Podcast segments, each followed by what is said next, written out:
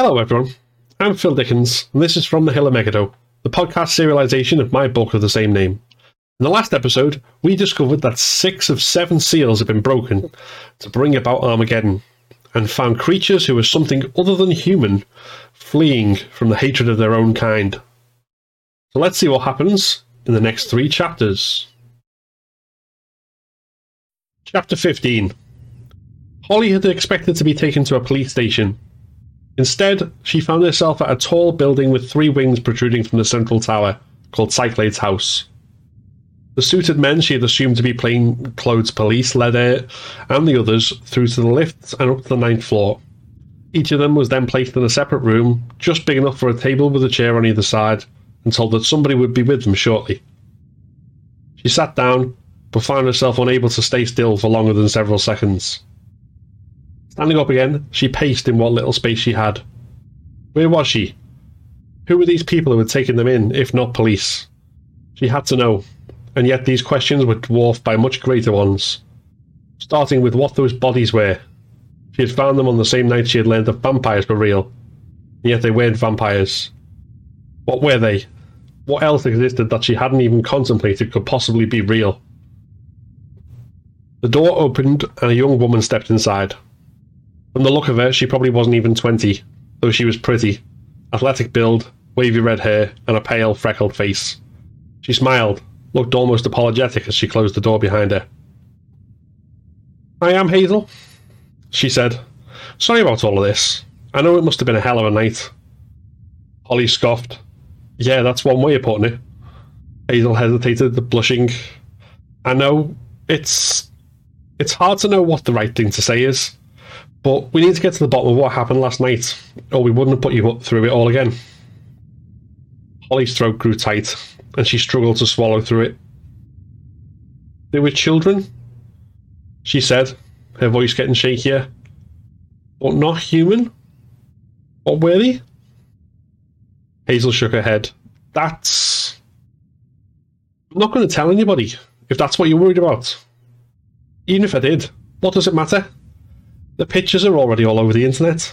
People are already claiming that they're aliens, mutants, victims of government super soldier experiments. If I said anything, my voice would just be another in the chorus of cranks.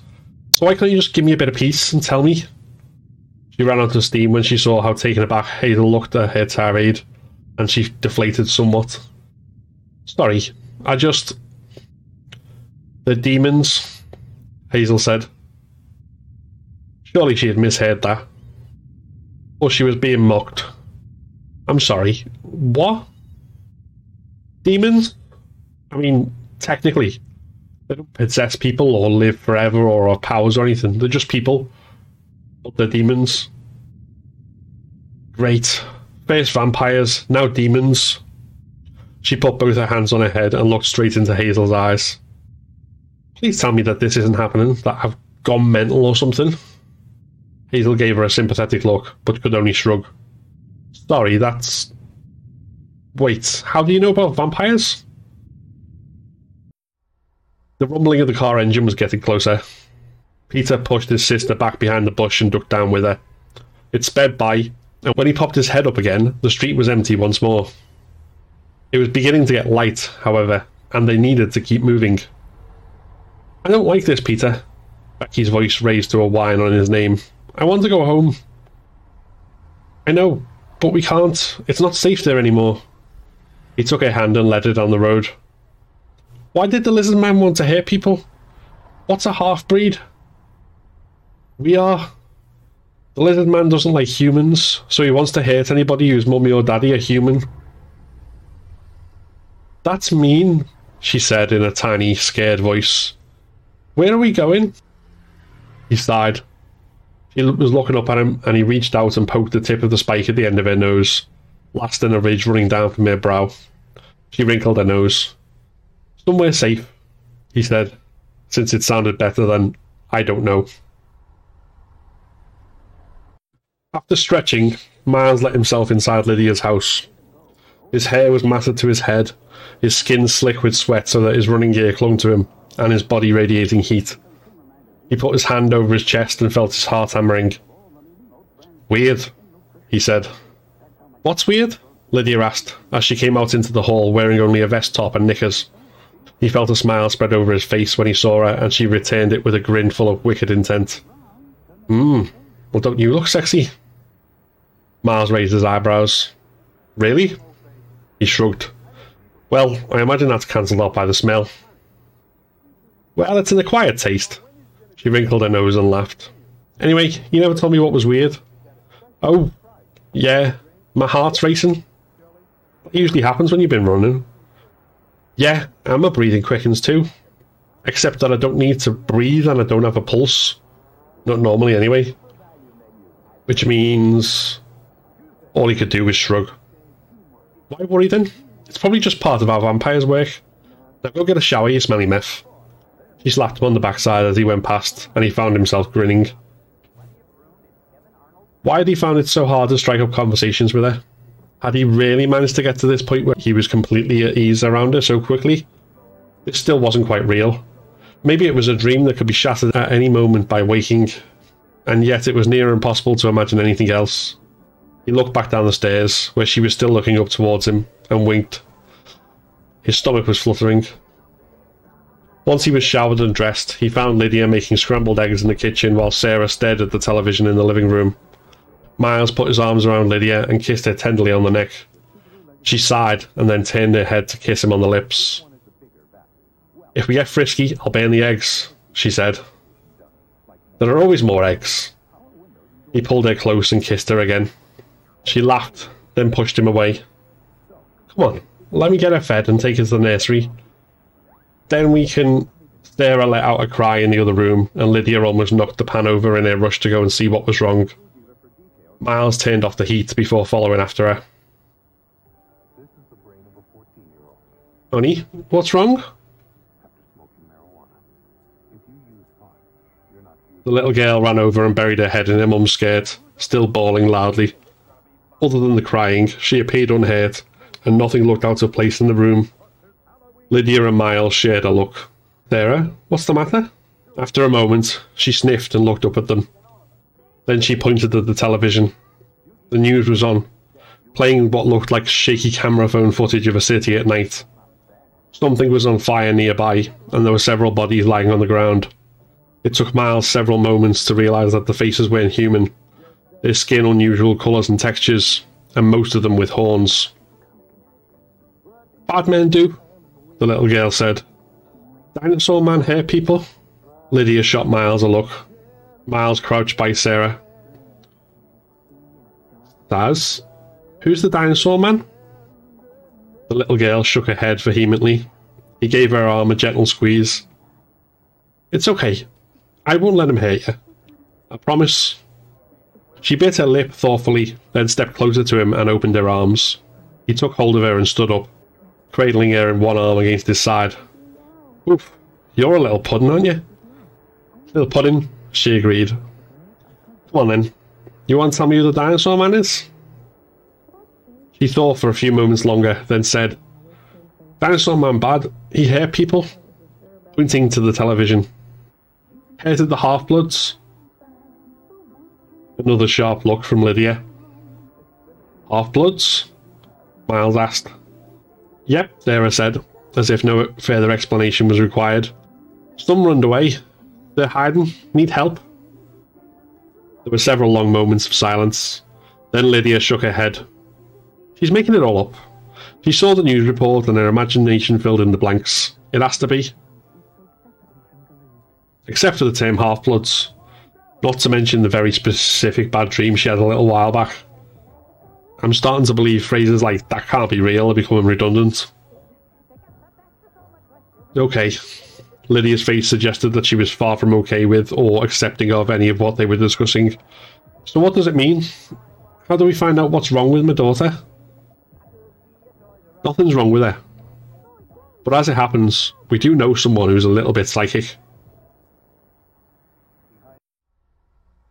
Sarah kicked and struggled and cried when she was put into her pram. She carried on crying for several more minutes until out of nowhere she stopped, leaned forward and pointed. Bus, she declared as the bus went past. Big green bus.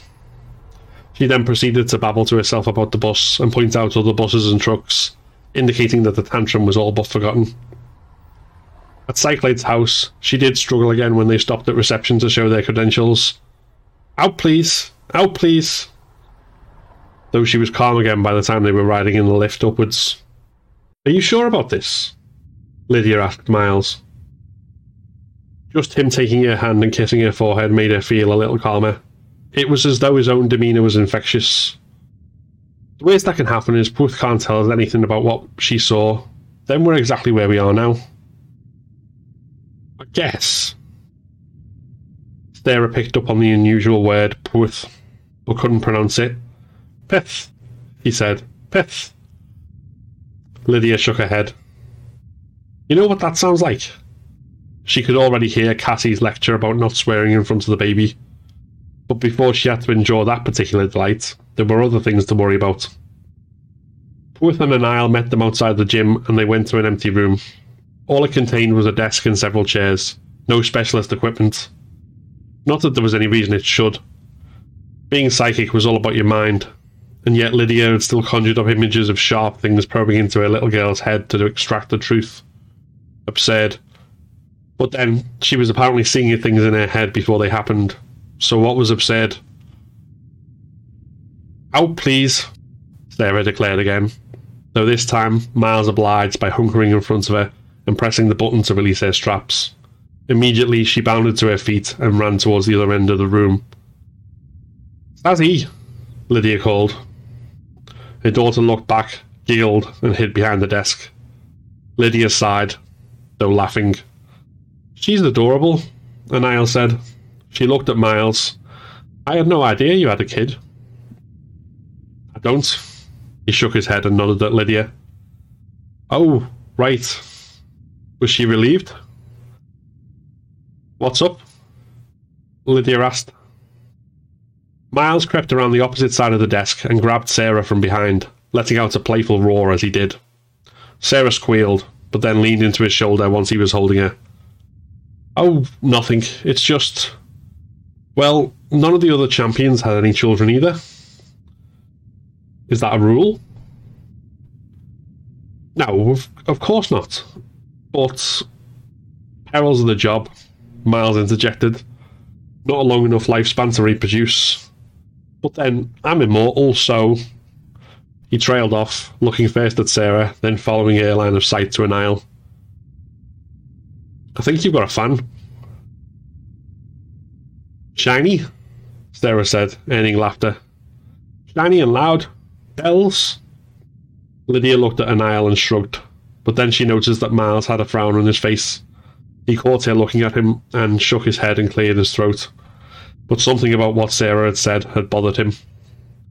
Come on then, he said. What do we need to do? Nothing, Puth said. When he stepped closer, Sarah looked at him. Hello, Sarah. That earned him a toothy grin. Hmm. What? Lydia asked. He'd sensed something wrong. Her baby was hurt somehow, maybe mentally, and she'd always be plagued by. Oh, it's just that she's got some mental barriers set up that are stopping me from reading her. Crude, but quite strong. How strong? I could get through them, but I'd rather not push through them uninvited. Sarah? Sarah? Can you see me? She frowned and pointed at him, giving him a look as if to say he was being stupid. He smiled. He stepped forward and pressed two fingers to the side of her forehead. Now can you see me? She carried on looking at him for a second before her eyes rolled back in her head and her hands dropped limp at her side. Lydia tensed up. What have you done? It's okay. I needed to speak to her subconscious mind because her conscious mind doesn't understand what she's experiencing. All I'm doing is asking her permission to have a look at some of her memories. There we are. She's let me in. Lydia put her hand over her mouth, not daring to take her eyes off her daughter. Mars reached out to her with his free hand, and when she saw it, she grabbed and squeezed. Okay. Ruth took his hand away from Sarah's head and she stared as if waking up from a long nap. She rubbed her eyes and looked around till she saw Lydia, at which point she stuck her arms out and made grabbing motions. Miles passed her over. Are you okay, baby? Lydia asked. Sarah stuck her tongue out and blew a raspberry, then giggled. I'll take that as a yes. She's absolutely fine. I think she's a seer, though. Puth looked at Anile. I haven't encountered a seer since he trailed off. I know. Nor have I. Anile agreed. What's that? What's a seer? Lydia asked. Her heart rate was rising again. What was wrong with her daughter? It's someone who can witness events without actually being there, Puth said. So, if they're far away, or in the past or the future. You mean a psychic then? Miles asked.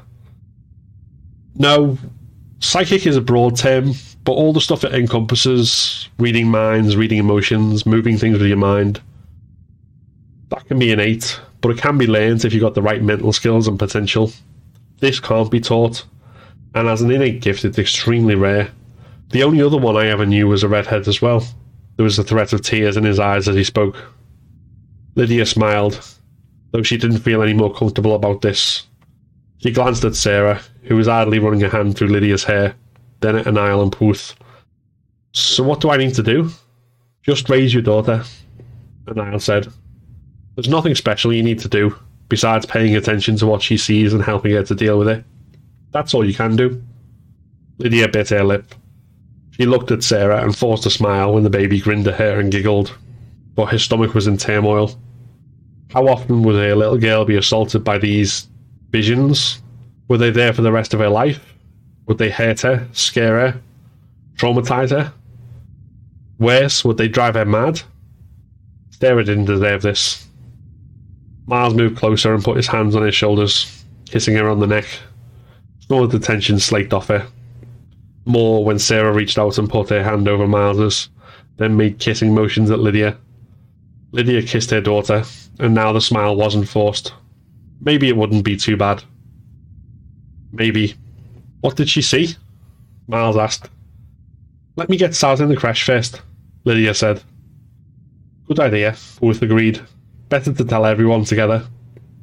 Sarah very quickly forgot all about her dreams once she was in the presence of other kids.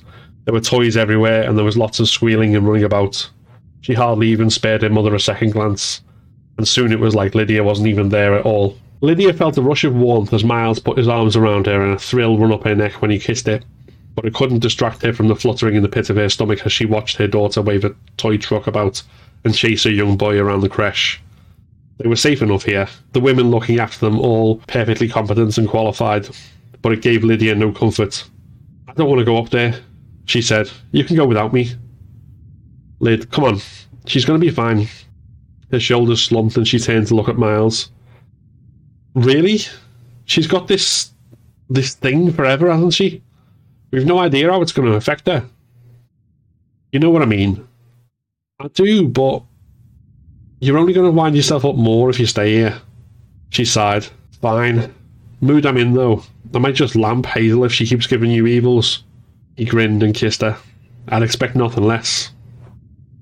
The screen mounted on the far wall of the boardroom displayed two pictures side by side. One was a weathered looking sketch of a creature whose head was human in shape but with reptilian features, elliptical pupils in eyes set towards the side of his head, nose little more than a bump on his face with slits for nostrils, teeth like daggers. The photo of a similar creature was blurry, though it showed that the skin was a coppery brown colour. They're called Gelicross, Joe told the room. Essentially just another species of lower demon, but they tend to view themselves as something special. They're fanatics. They look down on the other species of demons and have particular disdain for any with human heritage. Half-bloods. That fanaticism has now apparently manifested in mass slaughter. Ugly bastards, Kit muttered, making Jess grin. She put a hand on his leg and traced a finger up his inner thigh, making him shift in his seat. Her face grew serious. They're doing this to build up an army, aren't they? Get as many demons as possible to declare for them and get rid of any that they view as impure. All in time for the seventh seal to break. Right. We need to find any survivors as soon as possible then, and reach out to any who might not be convinced by the fanatics, Miles said. Yeah, alright, Hazel muttered. What? Do you really think we have the time or the resources for that? Oh, Whole world just discovered that demons are real. How long do you reckon it is before they move on from YouTube videos and conspiracy theories to actually finding out where they're hiding? If we don't act, we'll have riots and all sorts to worry about alongside the impending threat of Armageddon. Hazel stood up. It wasn't done suddenly or aggressively, but she moved closer to Miles, which was enough to prompt Jess to get up and move around the table. Miles stood up too. What? Do you actually disagree with what I'm saying? Hazel opened her mouth, then closed it again. She pointed at him, finally, and said, We don't need you here to figure this out. Hazel, come on. This is a bit silly. Joel's voice was quiet enough that it hardly carried. He fell silent when she glared at him. Look, the point is that we can't just ignore this, right? Miles said, hands raised at his sides. Yeah, but who put you in charge? Nobody? I'm just making a suggestion. Hazel opened her mouth to reply, but as she did, Jess stepped between them. She shoved Miles hard in the chest, making him take two steps back, then put her hands on Hazel's shoulders and walked her backwards until she was against the wall. Listen, love. Jess's voice was perfectly calm. I don't know what your problem with our kid is, and I don't care. You're going to get over it, or you're going to bury it. But either way, it's not going to interrupt this meeting again. Got it? You could see Hazel clenching her fists at her side. Try it. I've seen your technique. Whatever super strength you've got, I've been fighting a lot longer than you, and I'm betting I could wipe the floor with you. But that's not why we're here, is it? Hazel lowered her eyes and unclenched her fists. Good. Now, where were we? Several moments of silence followed, with nobody quite sure where to look. Jack stood up and cleared his throat. Okay. What Miles has suggested makes sense. We've just kind of been lurching from crisis to crisis. First the vampire murders, then the multitude, then wolves, now the demons. This at least allows us to do something proactive and maybe get off the back foot. Jess released Hazel and took a step back. The other woman was still looking at Miles, but now it looked as though her mind was very far away. Her eyes were glistening. This can't have been anything to do with Miles as an individual. What was it? What had happened to her? Jess decided that she needed to find out. Toby's parents had been dead for two days, Yet still he couldn't bring himself to move them. The others had been understanding, particularly Rachel. He knew, when she ran a finger across the crest on the top of his head or took his hand in hers, how to make him smile despite himself. She held his hand now. I know it's hard, Tobe, but it's doing them no good to leave them like that. Further down the tunnel there was a fire. Silhouettes of the rest of the group danced off the cold stone of the walls. He looked the other way, further away from the ramp up to the garage, at his parents' corpses. I know. Still holding Rachel's hand, he took several steps closer to the bodies. They were holding hands too, sitting upright against the wall, the smiles on their faces now more macabre than serene. Even in the low light from the fire, he could see the black smudges where the wounds that killed them had congealed against their clothes. He closed his eyes, squeezed Rachel's hand a little tighter, she kissed him on the cheek. He took a deep breath. Okay. The pyre was already set up. It was just a case of getting the bodies onto it. He grunted, sweated, and heaved, but eventually managed it. He pulled his father's crest until it was splayed and upright, and put their hands together. Then he lit the torch and put it to the pyre. From the flames of death, he recited, erupt new life, forged in hell, free upon earth, undying in heaven, burn bright, forever. Tears ran down his cheeks. He made no move to wipe them away, only watched the flames grow and dance. He didn't know how long had passed before he became aware of the others around him. Thankfully, nobody tried to offer words of comfort, but Ben offered him a bottle of rum, and he smiled. Hours later, they were all sat around the fire at the other end of the tunnel. Rachel was snoring softly on his shoulder. Bottles were scattered everywhere, he had stopped toking on the joints that came around the circle, instead passing them straight on. His chest felt tight and his throat raw, but his head was swimming rather pleasantly. You gotta admit, mate, Ben slared at him, this isn't too shabby. We got lucky, Toby said. If the garage that leads down to these tunnels wasn't abandoned, or if it hadn't been so well stocked, But it was? Yeah. So we get to stay baked until we're hunted out and killed? Nah, mate. Ellen turned around from the conversation she was having. So, we got away from the Lizard Freaks crusade. We're safe. We got away from him. We didn't get away from the war that's coming. If the demons win, they'll overrun the earth and there'll be nowhere half-breeds like us can hide. If they're defeated, well, there's no way humans will leave us be. Even the guild and the like will probably turn against us because that bastard Gillicrus. We need to go to the guild, offer to stand with them. Toby jumped at Rachel's voice as she lifted her head off his shoulder.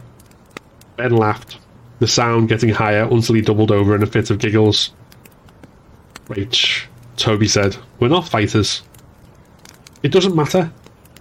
We won't survive a demon victory, sure, but if the humans win and we can say that we stood with them, then we can't be blamed. Plus, if humans know about demons now because of all this, then we won't have to hide anymore. Babe, I think you're underestimating the human talent for bigotry. Nah, she's got a point, Ellen said. What have we got to lose? Our dark tunnel? Toby sighed. Okay, sure. But how do we side with the guild? How do we even find them? Details. We can leave that till we're sober. There were grins and laughs all around. In the darkness underneath the city, the small group of half-breed demons continued to smoke and drink until their fire burned down to embers. Chapter 16 Taylor's dog, a two-year-old German shepherd called Nikita, bared its teeth when it first saw Miles and growled. This immediately put the entire group on edge. He could smell their fear and see the distrust on their faces. He had to force himself not to react, to relax his shoulders and adopt an open stance. He took a knee and reached out to the animal. Nikita took two tentative steps forward, teeth bared. She sniffed at his open palm. Then, after the first sniff was apparently satisfactory, she pressed her cold nose against his skin. More sniffs, then several licks. Finally, Miles shifted his hand to stroke first her snout, then her head, finally scratching behind her ears. This was enough for the dog to sit and kick her back leg in time with Miles' scratching. When he stood up, Nikita was looking at him with her head tilted as though asking why the scratches had stopped. But Taylor and the rest of her group were still looking at him the same way. You're still. She hesitated, perhaps searching for the right word. Myself? Miles offered. Yeah. Yeah. Does that mean others can uh, do that? He shook his head slowly I don't think so. Right. He saw tears well in Taylor's eyes, but she blinked them away and her expression hardened. Okay then, should we get this over with? They were a short distance out of the city centre, outside the Kumba Imani Millennium Centre at the far end of Prince's Road from Prince's Park. Just behind, on Upper Stanhope Street, stood a derelict public house with its windows boarded up with wooden and metal boards graffiti and general appearance indicating that it had lain empty for years, if not decades. A crowd was gathered around it. Several small clusters of children, a larger mob of teenagers, and a couple of adults, largely middle aged men. Their various conversations collected into a low buzz, punctuated occasionally by the shouting of louder individuals. Everyone was either staring at the pub or kept shooting glances at it. But for now, none of them did anything as though waiting for someone else to make the first move. Yeah, this is going to be a mess, Taylor muttered as they approached the crowd, drawing looks from those already gathered. Miles wandered over to the nearest group. Older teenage boys all on bikes, all but posing with the cigarettes in their hand and with an almost tangible scent of weed and body odour around them. Hopefully it was just his heightened senses that made them smell so bad. What's going on? he asked. Lad, them aliens off the news, lad. One of them said. They're not aliens, lad, they're mutants, lad. Another cut in. Lad, shut up there. Miles held his hand up to cut off the argument. Then in there. He pointed to the boarded up pub. When they all nodded, he said, Oh, right. Then he walked away before they could say any more. If I had to guess, Taylor said, most of them are here to gawk get a look at whatever they think these people are. But there are a good few who fancy a fight. and it'll be very easy for them to drag the rest along with them if anything does kick off. So what do we do? asked Mio. She was a short, slight Japanese woman with spiky pink hair who had a seemingly permanent scowl on her face. If I can get in there, maybe around the back, I'll know what we're dealing with, Miles said. Wasn't asking you, vamp. Taylor glanced at Miles, then turned her attention back to Mio and the rest of the group. He's right. Mio in particular gave him a dirty look for that. If he can get in, we might as well use him. We can keep an eye on the crowd out here in case anything happens. And do what? We're not riot cops, Mio said, before adding, Surprised they haven't turned up, actually. Miles' skin prickled and he felt a presence looming at his side. Oh, they will, a young female voice said from that same direction. Once the fighting starts. He saw Taylor stiffen and turn to face another black woman, a little younger than her, slim, curvy body, scantily clad, dark hair styled into cornrows, pretty face, dead. Tass. Taylor's voice was little more than a whisper. The vampire smiled, and for just a moment her eyes flashed red. She mouthed a kiss at Taylor, then looked Miles up and down. You're him then? The good one? Those two words were laced with such scorn. What a waste. You look like you'd be so much more fun if you were bad. She traced a finger down his chest, then stepped closer to Taylor. There were tears in her eyes, and her fists were clenched, though otherwise she didn't appear to be able to move. And you, my love? I think you'd much prefer it on our side of the line. She took Taylor's face in both hands and kissed her passionately, ever so delicately tugging at her bottom lip with her teeth. Miles cast about. Nobody else was looking. They were still talking among themselves, all looking at the pub, waiting for something to happen, utterly oblivious to the real threat in their midst. The rest of Taylor's group watched the kiss, but they were unable to move. Miles grabbed Tass's shoulder and dragged her back. This snapped Taylor and her friends out of their trance. The vampire tried to shrug free, but Miles's grip was too strong.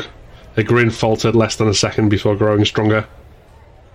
You gonna kill me in front of so many witnesses? Such a mess. Miles gritted his teeth. What you want? Just to see. I'm just an observer here. There! Someone shouted. Look! And the real show's about to begin. The whole crowd stared. Miles, Taylor, and the rest of the group turned to see what the commotion was about. From here, it wasn't possible to make anything out beyond the mass of people, which was already surging forward. In that moment, Miles felt Tass managed to get free. When he glanced back, she was gone, but by then there were more pressing things to worry about. Where are we going, Peter? Becky asked them as they made their way along the road. Peter continually glanced around, trying to reassure himself that the streets were empty, but he was too twitchy. Every sound made his stomach lurch. The car engine in the distance, the bark of a dog, a gust of wind, once even a cat skittering past them. Peter? A shelter. We're going to a shelter. Who's in the shelter? I don't know, but they can help us. When they reached the address, he had scrawled on a tiny piece of paper scrunched up in his pocket. However, there was a large crowd around it. Lots of people. Far too many to sneak past. Peter's face fell. He looked down at Becky and smiled, but she could read him better than anyone. She frowned and squeezed Wish the Care Bear. What are we going to do now, Peter? He shook his head. I don't know, Beck. We'll figure out something, don't worry. His heart was pounding, and he could feel the sweat pooling under his armpits. Their hoodies hid their faces well enough at night, but the sun was high in the sky right now. It would only take one of these people spotting them to start something that they wouldn't come out of well. You said that place was safe. You said the people there could help us. I did, but something must have happened, so we're going to have to find somewhere else to be safe. Took her hand and led her back the way they had come. There! Look! The shout came from the crowd, exactly as he feared it would. He gripped Becky's hand tighter and moved faster. A tumult of voices followed them. Come on! What's happening? How did you not see it? Stop them! Individual voices vanished into a general din. It was getting louder, and he didn't need to look behind to know that the crowd was rushing after them. He picked up his pace into a run, but immediately felt Becky's legs falter. He stopped her from tripping, and in doing so he looked back. It was like a scene from a movie. That instant before the battle when the invading army is charging. Faces twisted by anger, by hate, by the lust for the fight. He felt his bladder loosen and his legs tremble. He had to run, to get as far away as he could as fast as he could. But first he had to turn back around. He had to move his legs. He couldn't do that either. All he could do was stare. Peter! Becky was shouting frantically. Peter! She might as well have been standing on the horizon, her voice sounding distant and tiny. Even her fists pounding on his chest as she cried his name felt like a memory or a dream. All that was real and immediate was the charging crowd. One man broke away at the front of the charge, young, with thick, long hair and stubble on his chin. He surged ahead of everyone else at improbable speed. Within seconds, he would have them. He was shouting something, his voice lost amongst the tumult. Run! He heard it as the man was upon them. Run! Why would he be shouting that?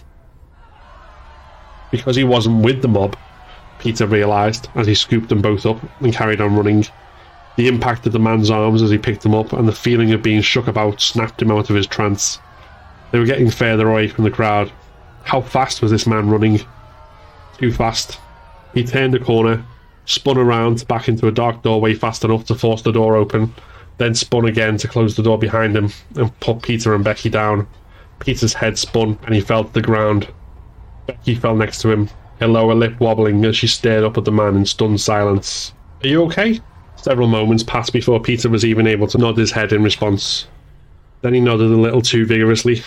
He was still shaking. The man crouched and put a hand on his arm. Good. He looked at Becky. How about you, sweetheart? You alright?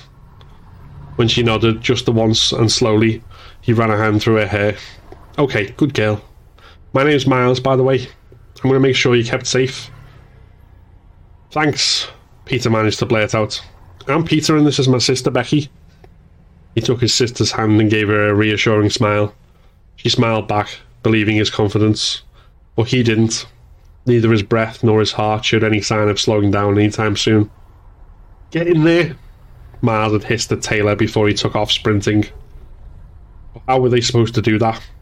Sure, the crowd was on the move, so they weren't being watched now.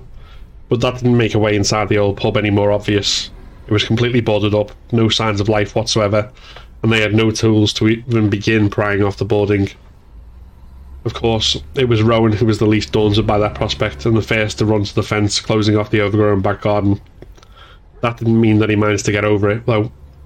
After a failed struggle to push himself up, Mio caught up with the lanky white boy and vaulted over using his shoulders.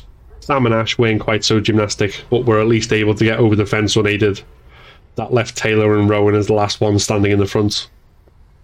I guess I'm on watch then, he said, rolling his eyes. Taylor grinned and clapped him on the shoulder before climbing over the fence.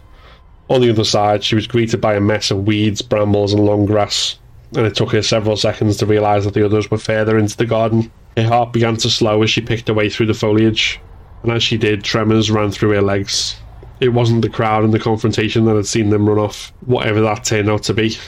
That was nothing compared to some of the fights she'd been in, especially recently, and even they pale next to the rioting a couple of years earlier.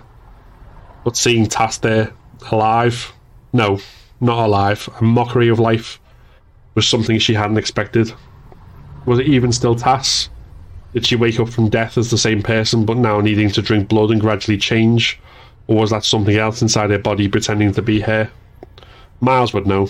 Tass, or the Tass shaped vamp, had called him the good one. Was that true?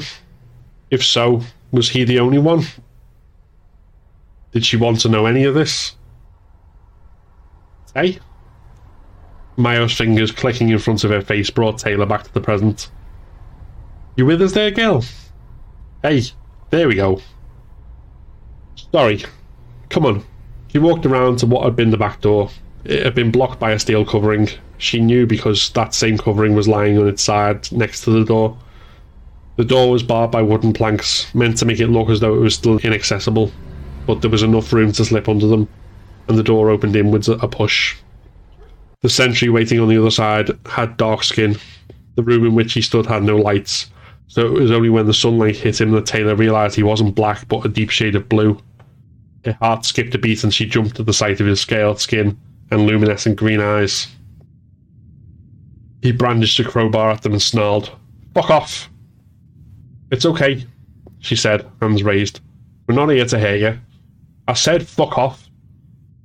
Taylor looked around at the others. None of them offered her an answer beyond wide eyes and shrugs. She sighed, then looked back at the. Was man the right word? The demon. Look, mate, we're not with that mob that was out there where. Why should I believe you? Because if we were, we didn't exactly get past lots of difficult barriers to get here. Keeping her hands raised, she ducked under the wooden beams and stepped into the doorway. The crowbar was thrust in her direction more pointedly, but he didn't try to hit her with it, and in fact took several steps back. But there are four of us here instead of 400, and we're asking to come in rather than barging in. All of them now stood inside what had once been a large kitchen, dust laid over the sheets covering the worktops and equipment. The demon now appeared smaller than he had, about the same height as Sam rather than towering over Rowan. Taylor could see the fear and uncertainty in his eyes as he lowered the crowbar. Stay here, he said, before hurrying off into another room.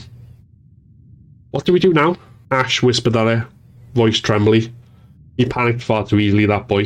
Although whether the white blonde tips of his ridiculously pointy hair looked right could be as much of a crisis for him as whether they could get hurt being in an abandoned pub full of demons. Admittedly, in the latter case, the worry was a fair one. You can't exactly sneak them out of here into somewhere safe without anybody noticing. The guild can. And we're down with that. We're part of this secret society thing now. Taylor hadn't really thought about it. She frowned. Why not? They do what we do. We kill vamps, Mayo said. They work with one. He. The words took her by surprise, even as she said them. He seems okay. Mayo didn't say anything. The look on her face, raised eyebrows, followed by a turn of the head, and the frown was enough. The blue skinned man returned with two other people. One was a woman, the same skin and eyes as him, while the other was a man who looked almost ordinary, white, maybe a bit too pink, but nothing you'd notice. Not until you look closer and notice the fine mesh of scales that covered his face and the tiny thorns poking through his eyebrows and beard. Why are you here? The one with the thorny beard asked. To get you somewhere safe. The man continued to writhe and kick as the vampires carried him into the centre of the room. They dumped him onto the ground unceremoniously, and then Christoph stepped forward to rip the sack off his head. He had wavy black hair framing a dark face and piercing brown eyes, which to his credit were filled with hatred rather than fear. Tass wasn't the only one staring. The conversations and card games had stopped. Those sleeping had been kicked awake, and those waking out had been dragged back into the main room. The building they had moved to after the champion had found their previous nest and killed Nat was a nightclub before it had shut down three stories high, walls charred black, and all the old finishing stripped out. It was bigger than the old factory, all the better to accommodate the vampire's swelling numbers. There were so many of them now. At a guess, she'd have said over 200, and pretty much everyone was watching as Christoph examined the prisoner. He held a file in his hand, and from it he drew out a sketch which he held up next to the captive's face before scrutinizing them both. Will he do, boss? one of the vampires who had carried him in asked. A final look, then Christoph nodded. Yes, go on. A dismissive wave of his hand saw the man's face covered again before he was lifted and carried away. He looked up at the gathered crowd. This really isn't that entertaining. His tone was light, but enough for everyone to disperse. Gaz tapped Brian Tass on the shoulder and gestured with his head. They followed him from the main room and into a largish storage room there were shelves to one side of the room, but no windows, so that the only light came from a single bare bulb. In the corner, a couple and their child were huddled against the wall. The child was crying, and the man trembled as he hugged his family. A corpse lay in front of them, a bloody wound on its neck. That's the third one now, Gaz said. People aren't that diverse in their looks, so I reckon he'll have all ten by the end of the month. You say that like it's a bad thing? Bryce said. Gaz shrugged. He looked at Tass. What became of the demons? Gil got them out in the end. I figured they might. From experience, angry mobs aren't all that if you know what you're doing. What do we care anyway? We don't care. Not about the lives of poor, persecuted innocents, anyway. He glanced down at the corpse. He's taking his bloody time. Happens. I knew a guy who took a day and a half once, Bryce said. Yeah, but I can't be arsed waiting all night. I'm sure it won't be long now, Tass said. The man in the corner was watching Gaz surreptitiously and trying to disguise the fact. Gaz caught his gaze and stared until he lowered his head. What I don't understand is why we're stuck doing this. Bryce said, I mean, yeah, build numbers, build strength, yada yada. But the guild are doing the same right now. So why aren't we stopping it? Taking the fight to them? How? Gaz asked. What?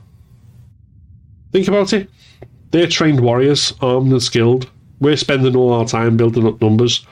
But how much of that work would be undone in a direct attack on the guild? How many would die? That's war, meat. We're going into a war. The war. There'll be casualties. Gaz shook his head. Not that many. We're too used to being animals and hunters, overpowering individuals or small groups of frightened prey, seducing victims by playing up to the shitty fucking romantic stereotypes about our kind, hiding in the shadows. We need to learn to be soldiers and warriors. The corpse stared and groaned. He pushed himself off the ground and growled, fangs bared. The family saw him and screamed. The man stood up, ran and grabbed a loose piece of wood that was sitting on one of the shelves before scurrying back to the family. The new vampire growled at him. Ooh, a fighter? Bryce said. This should be interesting. My other concern is the demons, Gaz said. The new vampire lunged at the man. He dodged, bashed him on the head, and forced him to the ground with the weapon against his chest. The demons are on our side, Bryce said. Oh, come on, that's embarrassing. The vampire clocked the man on the side of the forehead. He went sprawling to the floor. When the creature jumped on top of him, he shoved the wood in its mouth to keep the fangs away. Well, that brings me back to our interest in the demon the guild rescued. Gilacross demons are fanatics. They look down on lesser demons and despise humans and half breeds. What exactly do you think we are? The man had two clawed hands at his neck and was struggling for air. His arms weakened and he fumbled the table leg, dropping it. That was all the vampire needed. As he fed, the woman and the child cried, knowing their turn would be soon. You think the demons will turn on us once this war is won? Tass asked.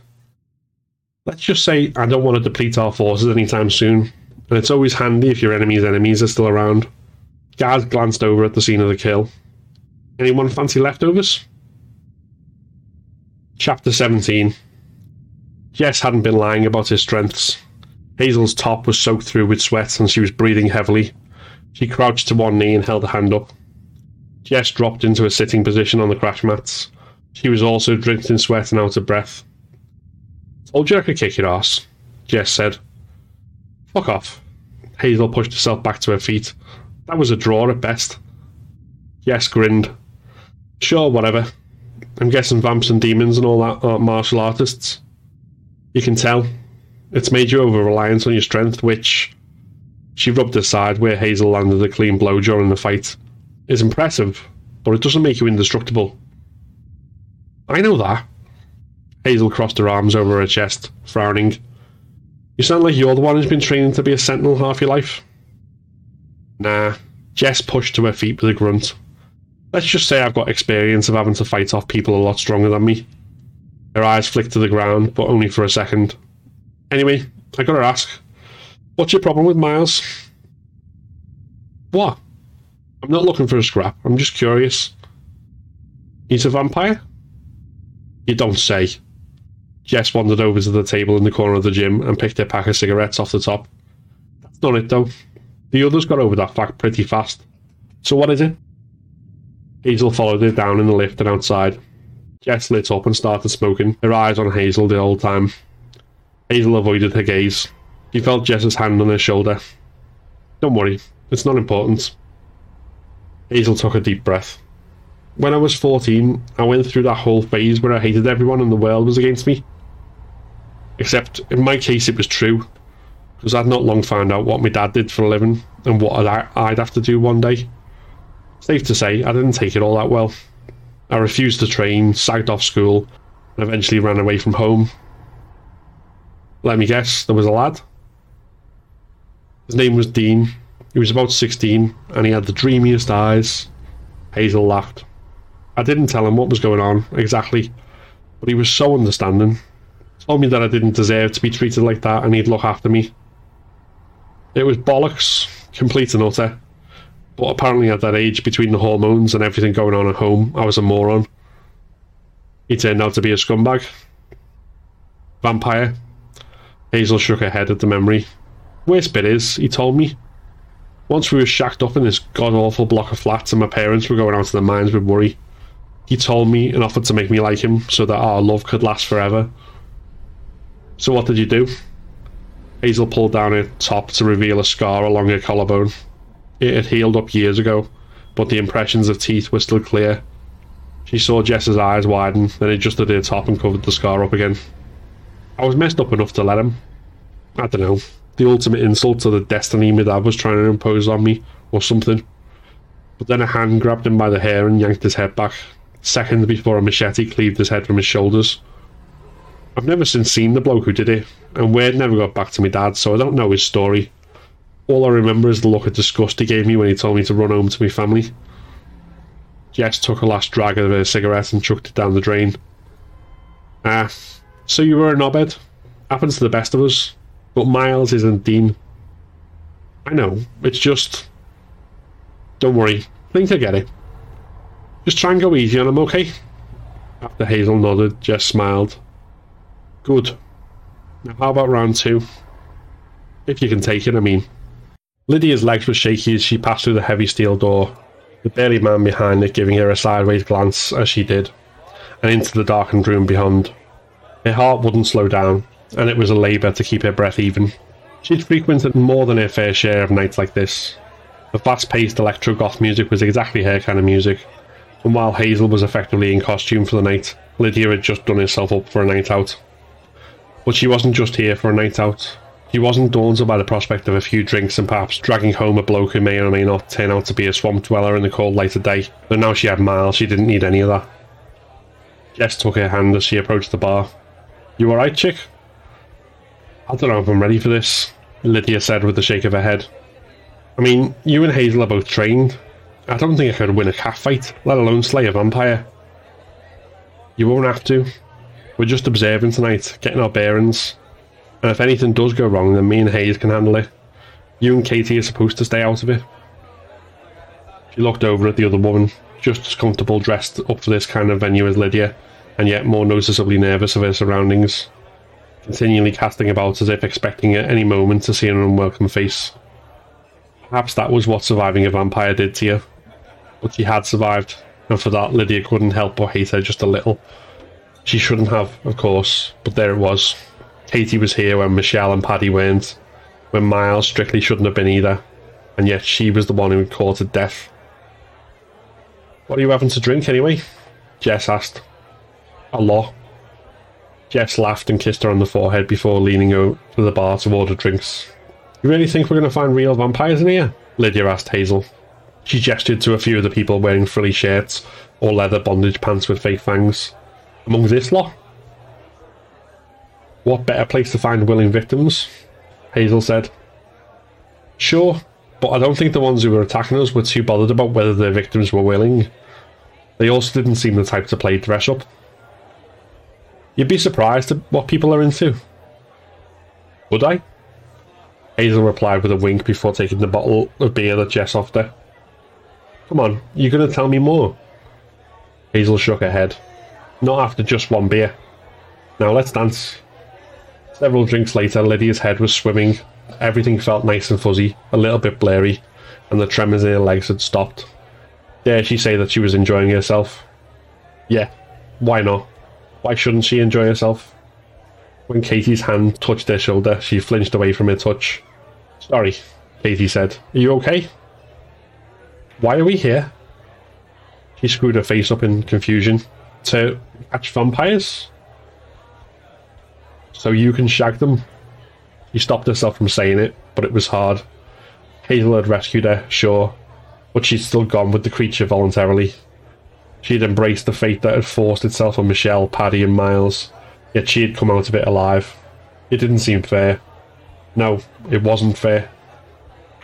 We're not having much luck, she said, finally. Hazel leaned in close and nudged them both. Sure we are? He said, gesturing towards the bar. Following her line of sight, Lydia saw a woman wearing a dark brown leather overcoat. She had purple hair tied back in a ponytail, and her skin was a ghostly white and her pupils were red. She looks like a vampire, Lydia said. I thought they weren't supposed to. Anywhere else, no. So what now? Watch and wait, Hazel said. It might be a long night. A young man, black shirt ill fitted to his big belly, came out of the toilet and bumped into the door frame before staggering towards the dance floor. There was a wet patch on his trousers, a red mark on his neck, and a grin on his face. About half a minute later, the vampire with the purple hair followed, still wiping her mouth. Ew, Lydia said. I mean, okay, she needs blood to live or whatever, but have some standards, love. Jess, smirked. Neither of us can really judge, chick. I guess not. How much longer do we have to watch this go on for, anyway? What's that now? Six guys? Seven, Hazel said. A glance at her phone told her it was just after two. But once they had stopped drinking, the time had dragged, so that she felt it should have been closer to five in the morning. Hopefully that should sate her for the night, so we can get down to business soon. Soon turned out to be another hour, though in that time the vampire didn't take anybody else into the toilets. She spent the time by the bar talking to a boy who couldn't have been much older than 18, if he was even that. Even as she took him by the hand and led him out of the club, he had a wide eyed look on his face, as though he was as scared of what he thought was going to happen as he should have been of what was actually going to happen. Hazel looked at Katie and Lydia. You two had best get home. But we want to help, Katie said. Lydia looked less certain, though she nodded. Let us come with. No. When they pulled faces, she pointed. Don't argue, please. We need to follow now, so you need to get home. That appeared to be the end of it. They all left Sanguine, and Lydia and Katie dutifully went the opposite way to Hazel and Jess, who followed the vampire and her prey. She was still leading the boy by the hand, though it was easy enough to follow at a distance. It didn't take long for the brighter lights to fall away, and for the darkness of the night to reassert itself. Black skies, black windows, empty streets. The din of music and conversation became a distant whisper under the whistling of the night wind. Why's this lad get taken home? Jess asked. Surely she's already full. Probably going to feed the nest. There'll be a lot more of them there who rely on this one and several others to bring food in. Seems like a pretty efficient arrangement. Probably minimal chance of the victims being missed if they pick right too. Or if they are missed, there's no trace of them, and nothing to link it to vamps. What would their parents have done if Hazel had disappeared? If that hunter had never appeared to kill Dean, she would be a vampire now, and they might never know. She shook her head. Katie was lucky. I mean, really lucky. Most people in her situation. Jess's hand was warm on his shoulder. That's on these fuckers, not you. Yeah? When Hazel nodded, she went on. Good. Needless guilt won't solve anything, and if I'm not mistaken, you? The houses were large here. Georgian buildings three stories high, but mostly in disrepair, with their gates rusted and gardens overgrown. There were lights on in a couple, the sound of music and stone chatter within. Cheap student digs in what had been high end houses a century or so ago. But many more were utterly empty, boarded up and hollowed out. It was one of these that the vampire stopped outside. The boy looked at it with some uncertainty. No matter how drunk he was, how enraptured he was with his apparent conquest, he had to realise that this wasn't right. Hazel and Jess were still too far away to hear what he said, but he appeared to protest. That was when the vampire clocked him on the jaw, and he dropped straight to the ground. Like a sack of spuds, Hazel's dad would have said, though he didn't appear to weigh anything when the vampire flung him over her shoulder and marched up the garden path. No words passed between Hazel and Jess, but at once they had both picked up their pace and had a hand on the hilts of their concealed blades. There was no way to conceal a full length sword in their current clothing, but each had a dagger almost as long as their forearm about their person, which would more than suffice in the circumstances. Hazel leapt over the gate into the garden and stalked carefully towards the front door. Despite them both being silent, she was aware of Jess's presence just behind her. There was no gap between the houses on either side, so their best bet was just to go in and deal with the fallout the best they could. It would be best if they had some elements of surprise, but how could they get past the door without simply kicking it in? Jess moved past her and slowly pushed the door open.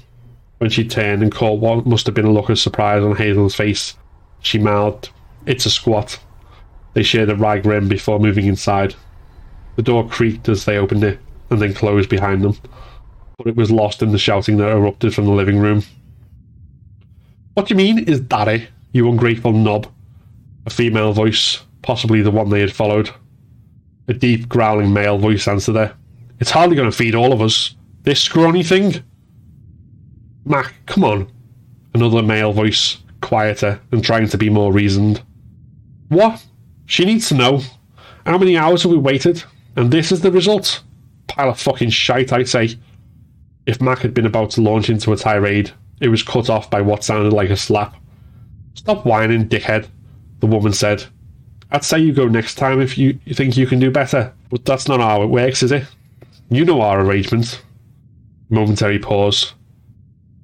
So shut your cake hole and either dig in or fuck off. Hazel shared a quick look with Jess. They had to act now if they were to save the boy.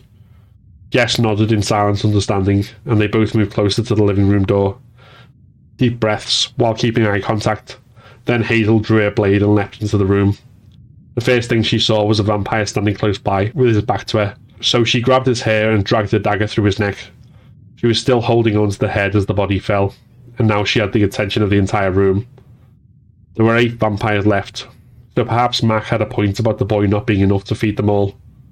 The boy was laid out on a threadbare old couch, the woman standing in front of him facing a burly, big bellied vampire with thick beard and bald head who had to be Mac. A much thinner man with scraggly hair stood next to him, while the others were a little way back from him.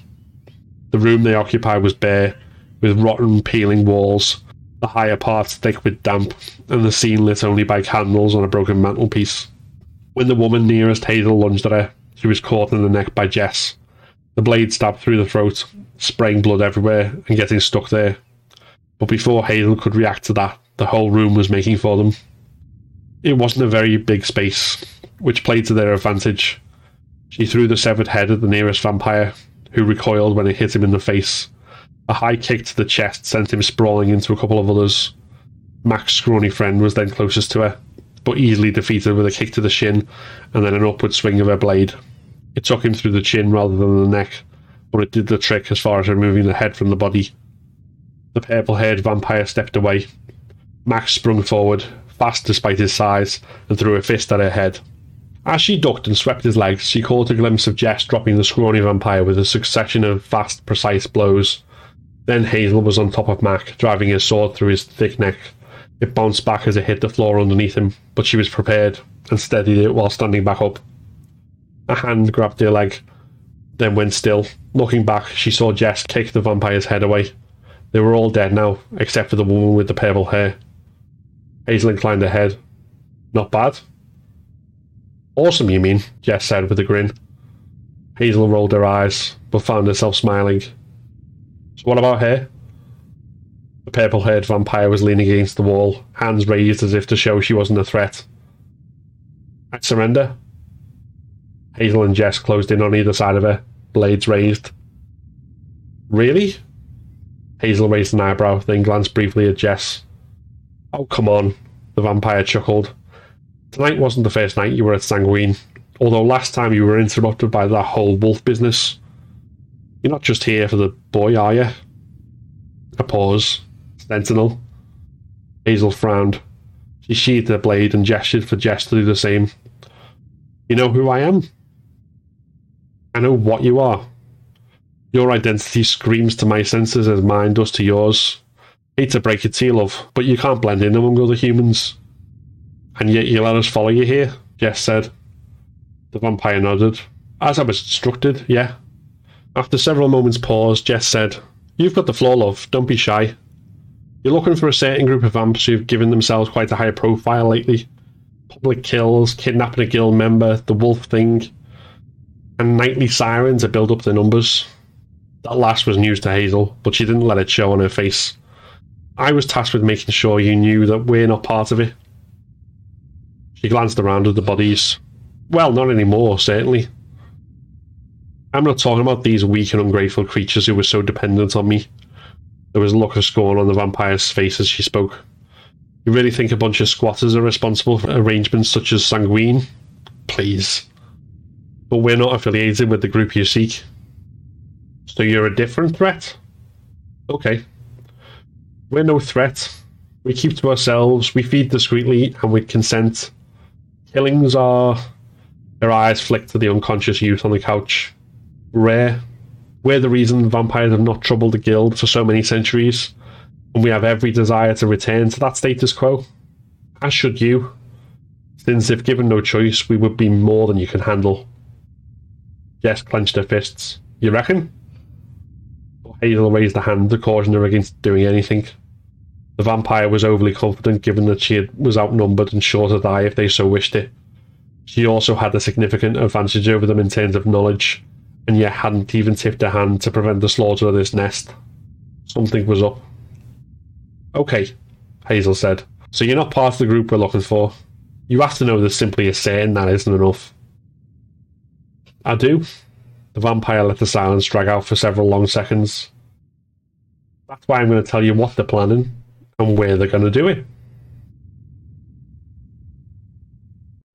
Thank you very much for listening. If you enjoyed this and want more, then you can subscribe to my YouTube channel, AK Black and Red, or search for From the Hill of Megiddo on your favourite podcast service.